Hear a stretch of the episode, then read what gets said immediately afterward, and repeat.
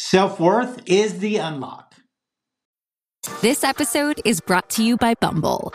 So, you want to find someone you're compatible with, specifically someone who's ready for a serious connection, totally open to having kids in the future, is a tall, rock climbing Libra, and loves rom coms with vegan pizzas on Tuesdays just as much as you do. Bumble knows that you know exactly what's right for you. So, whatever it is you're looking for, Bumble's features can help you find it. Date now on Bumble. Survivor 46 is here, and so is On Fire, the only official Survivor podcast. And we have a twist this season.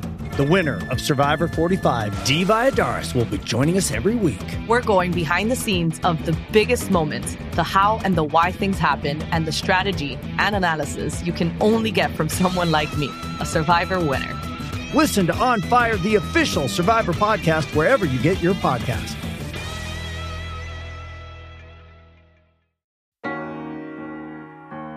Welcome to the Self Care Savage podcast. A self care savage is a term that I've coined that combines elements of self care in a more assertive and bold approach to taking care of oneself and growing their self worth. On the Self Care Savage podcast, we will explore how self care and self worth are always in the driver's seat in all parts of our lives and how we act and react to life. If you haven't already, go ahead and hit that subscribe button and take a quick second to give the podcast a rating and a review. That's how we grow and reach more people to spread the message. Hey guys, happy holidays! And I am so looking forward to 2024. And on today's episode, so we recorded some of our uh, favorite moments from episodes with guests from 2023. So hope you enjoy this episode.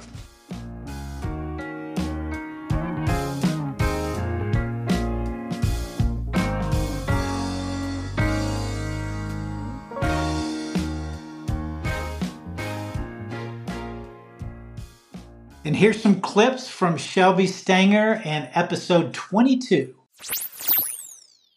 To your point, you talk about people when they're done, kind of what you do after that. And and and I think there's a there is like anything else, you have to be in a mental state to be ready and take care of yourself. Um, it's hard and it's a never ending journey. You know, you kind of mentioned how I wrote this book and it was an untraditional kind of idea. It was a little challenging to sell the idea, but I am not a huge reader like you. I'd rather be outside adventuring. And so I wanted to write a book that was easy to read, that had a lot of different types of adventures. So people could relate from, you know, a 55 year old who started really getting into adventure in her 50s and became an ice climbing guide at age 55 yeah. after, yep. you know, being a mom to, you know, twins who are young and paddled from Alaska to um, San Diego, actually all the yeah. way to the border of Mexico and San Diego on paddle boards to, you know, the first outdoor drag queen, um, a body positive r- runner, my own story and everything in between. And I wanted people to also have, if they were already read the book once or they just wanted to get quick tidbits at the end, there's just like advice on kind of what to do. And I'm not an expert. I'm not a therapist. I'm not a doctor. I've just interviewed a ton of people who are a lot like me and you know, adventure has helped them in their life, whether they need to make a change or maybe it's like change a habit, maybe it's change a relationship, change a job. Adventure for me has always been a good catalyst to develop the courage to then make that change yes. off the trail in life. Um, but yeah, I think, you know, when we do an adventure, if sometimes we set out, we prepare something like the AT, which is really hard, takes a lot of prep, takes a lot of mental energy, takes financial energy, everything. And sometimes it doesn't always go as planned. I mean, that is what an adventure is. When it doesn't go as planned, even Yvon Chouinard says, like, it's not an adventure until something goes wrong. But that's where we grow and that's where we learn. And sometimes the best parts of ourselves developed. It's not easy. But when you're in nature, you do get these wonderful metaphors that you can apply to your life. I think in some ways, the reason why I like adventuring in nature as a catalyst to change is because when you do an adventure in nature, it sort of tricks you into being present and almost right. meditating. You know, yes. try and surf a wave, climb a rock, and you have to pay attention. You have to focus or you'll fall. Even when you're hiking for long distances, you know, you kind of have to get into a flow state or a meditative state. Yes, you talk. You don't that. mean to. Also, I think there's so many great things in nature. You know, nature doesn't really care how much money is in our bank account, who we are, what we look like, what our political views are. It's kind of a great equalizer. These clips from episode 31 with the Melon Boys, Aiden and Nathaniel. So we're parked in the car, and then Nathaniel he looks at me and he's he's he has your post pulled up, and he's like, "Do you want to go find this guy and, and make him a burger?" Yeah, yeah. It, it was like um, it was it was one of the self care Savage Up reels, and it was like I don't know, it was something about your post, Scott, that was really inspirational. Um, it was just, I mean, it was it was some guy walking on social media. I'm like, I've never seen this before. It's like some guy who's randomly walking, and you said something. I can't remember it, but you said something that just hit me to the core, and I was like, wow. This, oh, oh, you said prote- you said protect your peace. Okay. And I was like, wow, we, we live in a world that has so much, you know, division between politics and beliefs and all this nowadays. And uh, that social media post, just I was scrolling through and then I, I saw that one. I was like, wow, there's so much truth that rings in this. Protect your peace. Like that's something that you guard from other people and you protect that. And then out of that comes this joy that you can share with people. And I was like, well, we it was an eight day road trip from Florida, and we were on day five, and we were already in Tennessee. We're like, we could straight shot to Ohio in eight hours. What are we going to do for three days? And then we were like, you know what? Let's go find Scott. Let's go find Scott and make him a burger. yeah. So we didn't really have much preparation. I mean, we did. We went to the store. We spent like eighty bucks. Um, we got a whole bunch of hamburgers. Um, we got all the fixings: tomato, onions, cheese. I mean, we were thinking this guy's been on the trail for two, three months. Bacon, watermelon. bacon. Y'all Yeah. had everything. Bacon. We we actually got a full watermelon, right? Yes. Like a like a six pound watermelon that Aiden carried it his bag. my back has never hurt so bad in my entire life. uh, we got we had two bags of potato chips. What else? Um, We had the fudge. we had fudge. fudge, strawberries. Um, oh yeah, strawberries. tons. We had tons of Oreos, and yeah. we were passing those out like they're candy to all the hikers on the way. Episode 15 clips with Rob Gasparo. And I'm like, Logan, what's up, buddy? He's like, nothing. I said, Logan, what's wrong? Nothing. Like, oh, come on, man. You know, you can't, you can't fool me. I know something's, something's not right. Two, three minutes later, Merrick gets in the car. Same thing. I'm like, guys, what is going on? And I got to drag it out of them that they today at camp they got picked on and kids were making fun of them. And Logan was the last one to get picked for one of the teams. And I just had this flashback to me being a kid and being in a similar situation and either A, dad not caring, B, just toughen up, or C, um, just quit. You know, if you don't like it, just quit.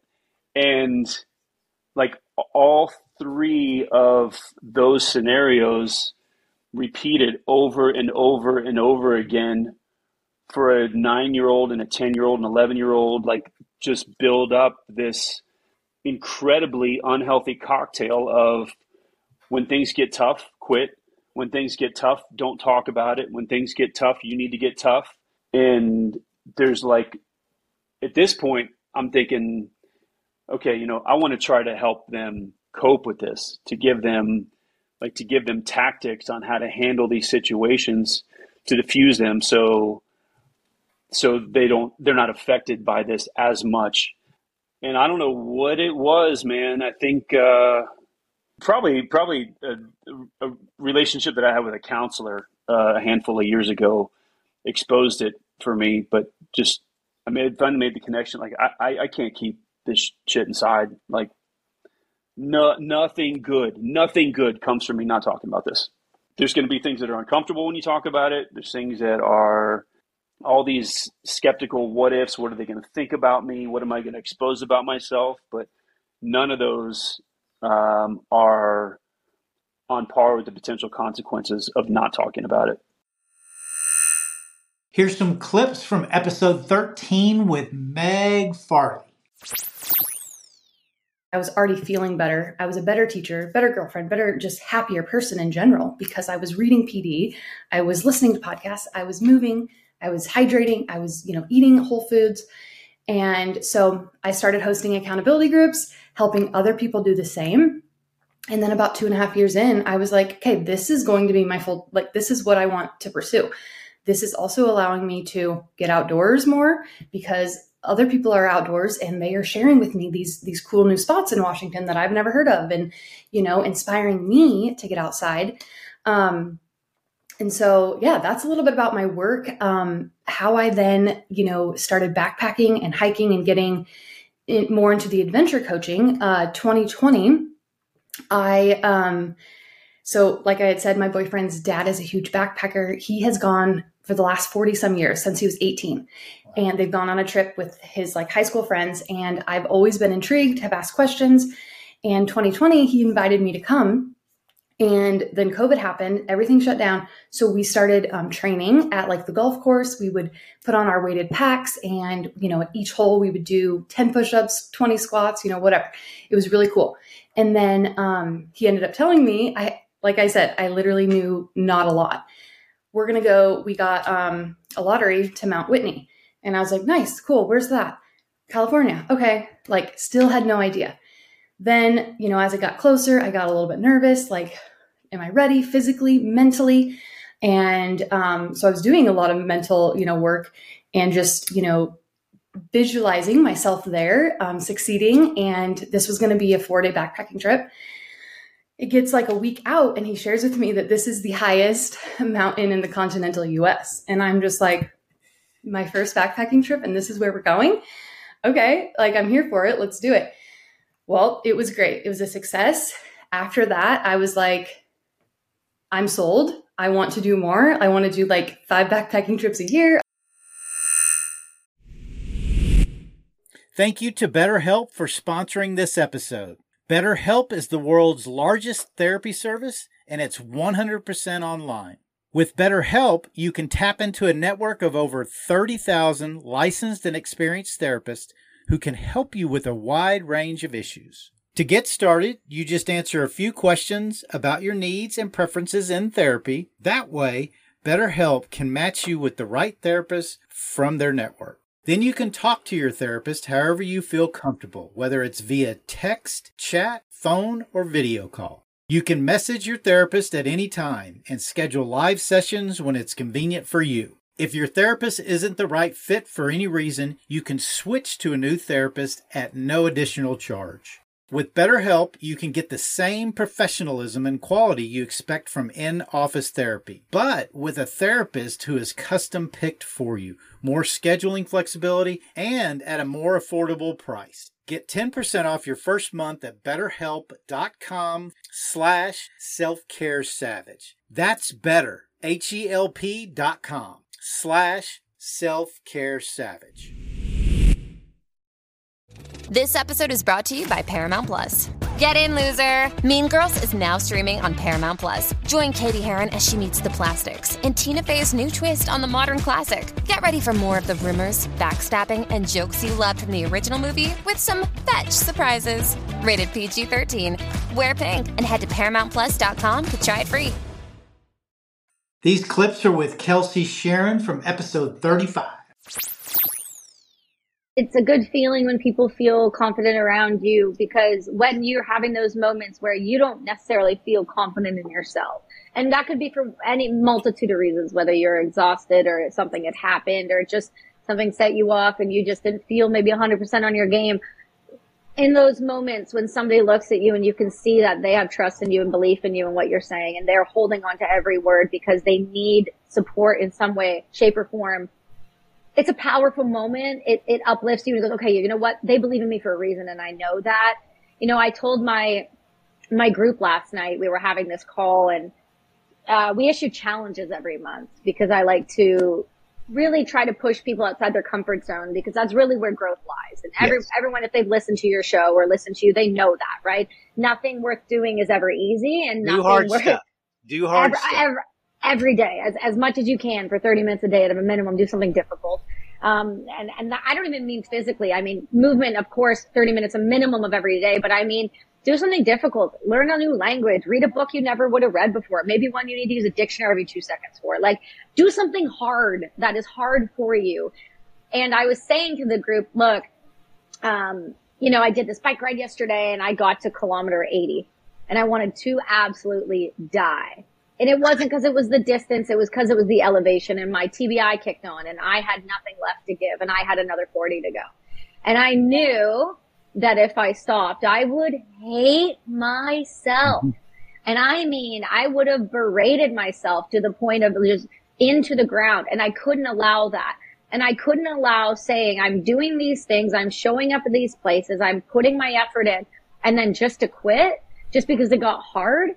So instead, I just started arguing with the voice in my head and I, people must thought I was crazy. They're riding by me or going near me and I'm just cussing myself out. We're not doing this today. No, we're not doing this today. And I got myself to the point where eventually the voice shut off and then I finished that last 20K and I got it through. But the point is, is these moments are the moments that make you. These are the moments that decide if you really are who you say you are. And this could be in any aspect of your life. Next clip, episode 25 with Amy Morin. Uh, yeah. So I guess before, when I was a therapist, I didn't really use social media all that much. Um, cause not only was it 10 years ago before I started writing books, but also I wanted to keep my private life private because I don't want, I lived in a very small community where I practiced and I didn't really want my private life out there for all of my therapy clients to necessarily see and hear about. I guess as my uh, author, when I started writing books and I started growing my my business as a speaker and an entrepreneur, social media became more important. And I hear a lot of people talk about all the dangers of social media, and I absolutely agree. For people with pre existing mental health issues, social media often makes the symptoms worse. But on the other hand, like for the first time in history, we have the power to have like this little computer in our pocket that has the power to allow us to connect to amazing people like you and get like free tidbits and pieces of advice and we can be motivated and inspired by people. So it's really I think a tool and it's all about how you use it. Unfortunately, the way it is designed, it's to keep us scrolling, right? So that you scroll when you're in line at the grocery store, you pick up your phone when you're bored, when you're lonely, and they know, like the algorithms know how to make you stay hooked longer. I mean, it's amazing when you and frightening when you read about it that if social media asks you which thing are you most likely to click on and they give you lists of it, the computer's better at knowing what you're going to click on than you are because they have designed it in a way that they know, hey, if I keep giving Amy like these funny cat videos, she's going to stick around for a while. But at the same time, if I give something else to Scott to make to show him about nature or something else he's interested in, like they know how to hook you in. So we just have to be more mindful of how we're using it because otherwise it does. A lot of my therapy clients, I'd ask them, how much time do you spend on your phone? And they would say, like, oh, not that much. And in the days before we had those apps that automatically got preloaded on our phones, I would encourage people to try to find out how to keep track of how much time they spent scrolling or how much time they spent on social media. And nobody ever came back and said, yeah, it's just exactly what I thought everybody would come back the next week and they're like, wow, I can't believe it. That, and somebody might be like, well, you know, I smoke cigarettes. So every time I go out for a smoke break, I spend 10 minutes scrolling. Or somebody else would be like, you know, these five minutes here, five minutes there, 10 minutes in between every meeting, I just open my phone. And then how much that adds up in a day that people will spend six hours on their phone but if you ask them how much time do you think you spend on it they might say like 30 minutes. So it can make us really underestimate how much time we're spending. And if you're not really proactive and conscious about the what you're consuming all day it definitely affects your mental health these clips are from episode 36 with Alex Fasulo I feel like it is actually kind of on brand for me to take a massive left turn because that is how this all began in the first place. So I think maybe every nine years I have to just like get off the path I was on because I, it's just how I am. Like I get bored is, is some of it. Um, I have so many interests. There's never like one thing that can satisfy all of them for me. I love learning new things. I'm like very erratic with that. So I think it was in a lot in a lot of ways it was just time after nine years. I will say a catalyst for it though was the hurricane in Florida a year yeah. ago now. Uh, was just crazy in every way. I'm very lucky. I had insurance. I did not, you know, I lost a lot of my a lot of my things. I was able to sell my house in the green. Like I'm I'm very lucky with how it all turned out for me in that in that way. So um, I think that kind of I don't know I don't know what I would say. I think it kind of like shook me up. Um, it you know it was it was scarring like in the short term, but then in the long term, I think it kind of was one of those catalysts where it made me reflect on okay, what do I want to do? with my life. Do I want to stay in Florida? Which I, I discovered, no, I don't. I had that like kind of discussion with myself. I'm back in upstate New York right now and I'm very, I feel much better. I never really felt settled in Florida and it, it kind of just helped me like have all of these clarity moments, I guess, because it was this big catastrophic event. Went to England, went to the Isle of Man, which is crazy. And I did a lot of like soul searching, you know, like what do I want to do next? What do I care about? I, I will always care about freelance writing and teaching people about the gig economy because I think it's something that can always change people's lives. But I kind of just had this realization that I still have more to give the world, I think. I mean, I could be wrong, but um, I was walking around those countries and I was like, no, I care, I care about something bigger than just freelance writing. Uh, I've cared for a while and, you know, like, what is it, self? And I just kind of started coming into focus. It was like, okay, the planet, animals, plants, the environment. I want to be someone like at the front lines that is trying in whatever way I know how to like do something with the land. And I was just, you know, I was just kind of sitting there going like, what? Like, what are these thoughts? I have like a million notebooks sitting around me just filled with just I thought I was going nuts for a couple months. I'm like writing in notebooks, like having weird dreams. I'm like, what are you doing? Like, you should just be happy with the freelance writing. And then, yeah, so I, when I went to the UK and I saw how they treat the environment there, it like, it like started getting more and more for me when I was seeing they don't use pesticides. They leave the natural, uh, weed flowers in their gardens. I noticed there were way more bees, like honeybees everywhere over there than there are here. I read a book on how bees uh, heal sicknesses and maybe, you know, some of the widespread sicknesses in this country could be because we kill our bees, you know, like all this stuff was like, okay, this is so interesting. I have experience with real estate. What's the next logical step? Buy some land. I don't really know what I'm doing, but I've bought properties before, so I wouldn't say I'm totally stupid with buying land. And it just kind of went from there. Um, it's supposed to close this Thursday, so I haven't even been able to tinker on it, is the word I keep using. And I have a million ideas for what I want to do on this land. And I think it's I think it's going to be like my next education brand. And this clip will be with Chris Hutchins, episode 34.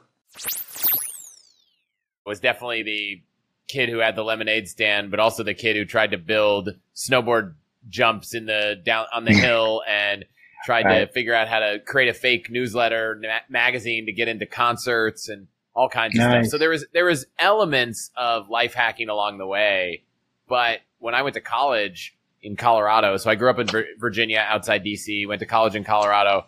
I didn't even really know that you were supposed to get a job until a few months before grad, like senior year.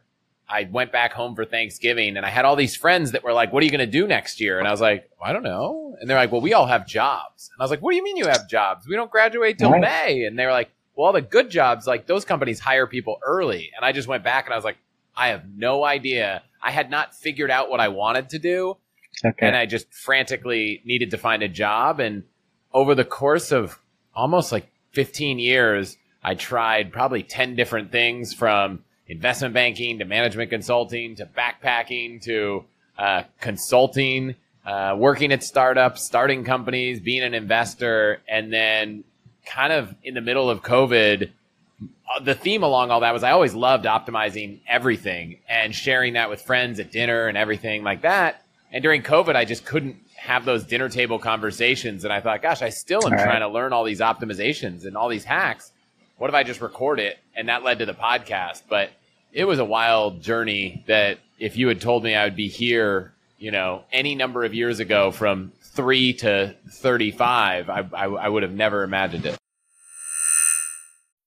Isn't the point of traveling to get away from it all? To feel the best you've ever felt? Then maybe you should check out Aruba. You'll spend your time relaxing on cool, white, sandy beaches and floating in healing blue water. You'll meet locals brimming with gratitude for an island that redefines what a paradise can be. When your trip comes to an end, you won't need another vacation because you just had the vacation. That's the Aruba effect. Plan your trip at aruba.com. Episode 32's clip is with Rob Dial.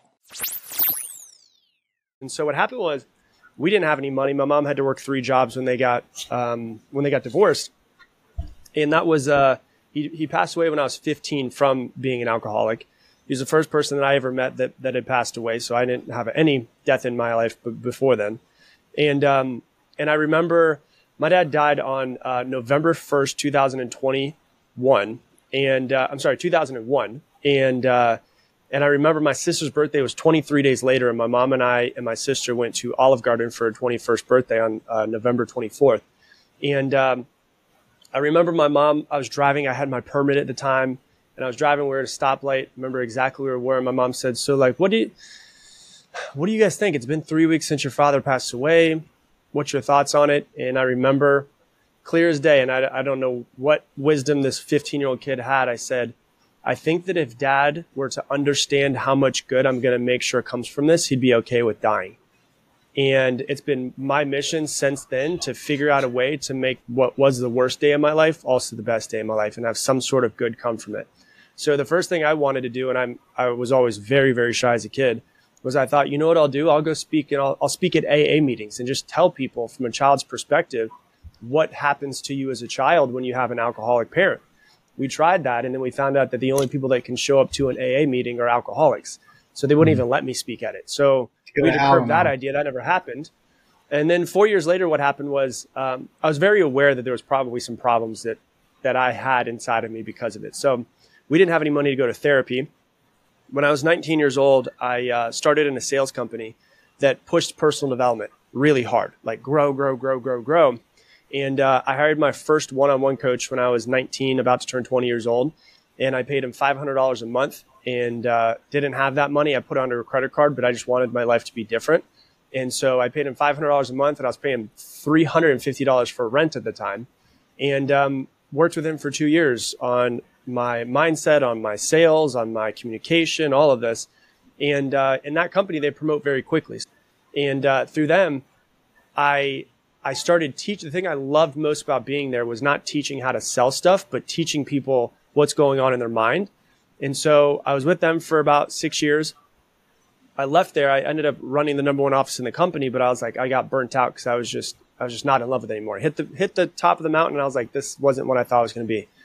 So I quit there. I got a couple sales jobs throughout the next five years or so, and um, the thing I missed the most though was teaching, like teaching people about themselves. That was the thing I missed the most. I remember one of my sales reps, uh, his name was Richard, came up to me and he, Richard was from the worst part of town in Fort Lauderdale we were. And uh, the year before he came in and became one of our, our sales reps, his father had passed away. His father was um, was in a wheelchair and he started choking. He was by himself and ended up choking and, and dying from it. And he told me one day, and it was like one of the most life changing moments of my life. He said, Where I come from, we don't have role models. And since my father passed away, you're the only thing that's been a role model to me in the past year since he passed away. I was 23 at the time and Richard was 20. And so to have someone three years younger than me tell me that I was his role model and had stepped in that position was like really eye opening and life changing for me. Next clip is with Jonathan Ballesteros, episode 26. Imagine living in the back of a van, um, had its ups and downs. And one of the downsides was, you know, after trail running or after being out in the water spearfishing, you know, I'd come back into my van with a bunch of sweat, grime. I would get in my bed sleeping bag and that always resulted, no matter what the temperature was, a sticky cold night's sleep because it was just I was never clean. And um, you know, I think depression is actually what I've learned in that journey after not showering for a couple of weeks is that you know depression actually has a certain smell, I actually had the same kind of uh, off-putting smell that most people living or begging in the corner of the streets had. And I can't really explain further than that, but like, um, I was just not showering. I was just not taking care of myself. And part of it was because I was so down, but another part of it was because, you know, I just didn't have enough water. You know, I always had to have enough water to cook, to clean my dishes. But when it came to cleaning myself, there was just not a way to shower, you know? Um, and so the problem got really bad one morning when I was set up on this blind date. and uh, on the morning of that blind date, all I had was like a tiny water bottle left of water. And I had a towel, and you can imagine I poured it in a towel and wiped wiped myself off, and I still smelled horrible. I mean, it was just like weeks of sweating and grime, and it's just like it was just like no, this is not this is I, I smell like a burning dumpster. I keep saying that. I'll keep saying it again because that's exactly what I smelled like. And so that blind date didn't turn out so well as one could imagine. But but uh, that morning when I was preparing for it, I was like, you know, I'm sick and tired of running out of water all the time. I need to find a way to make the most of every drop of water in this rig.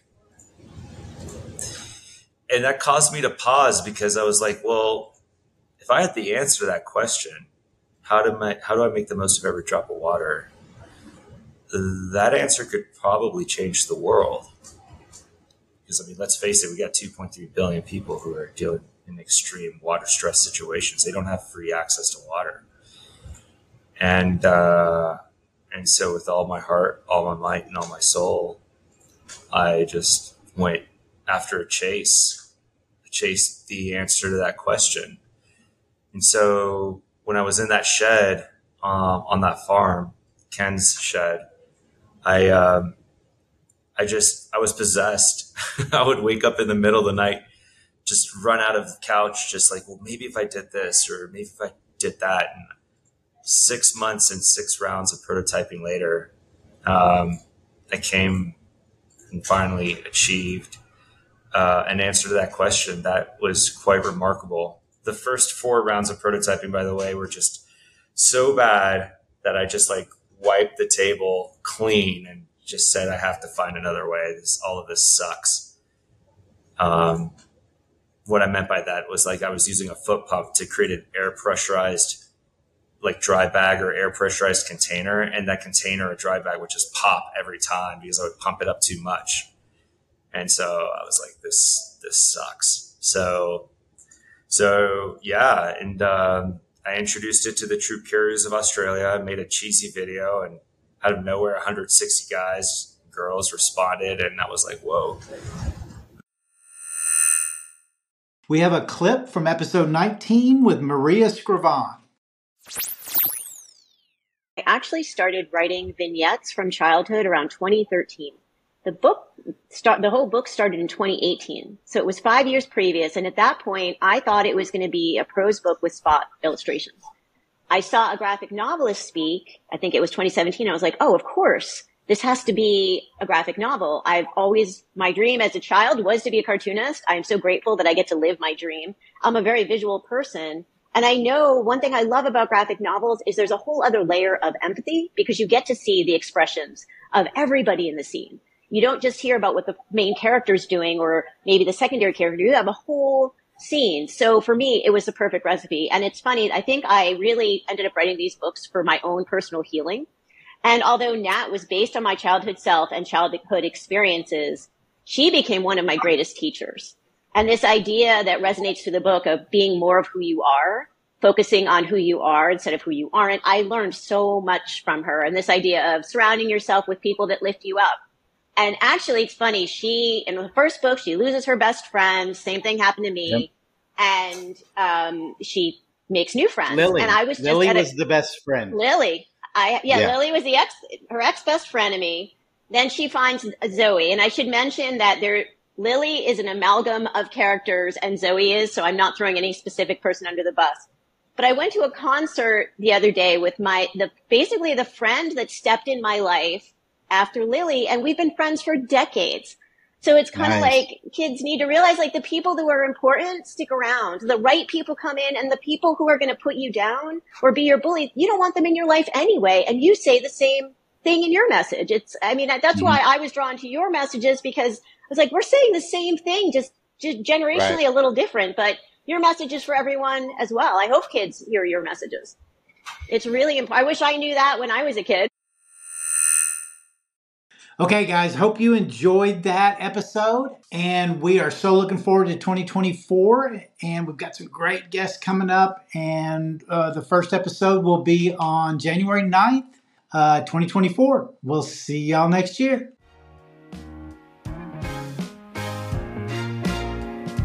Thank you for listening. And I hope my podcast has helped you in some way taking the path to becoming a self care savage. Make sure to subscribe to Apple Podcasts, Spotify, or wherever you listen to podcasts.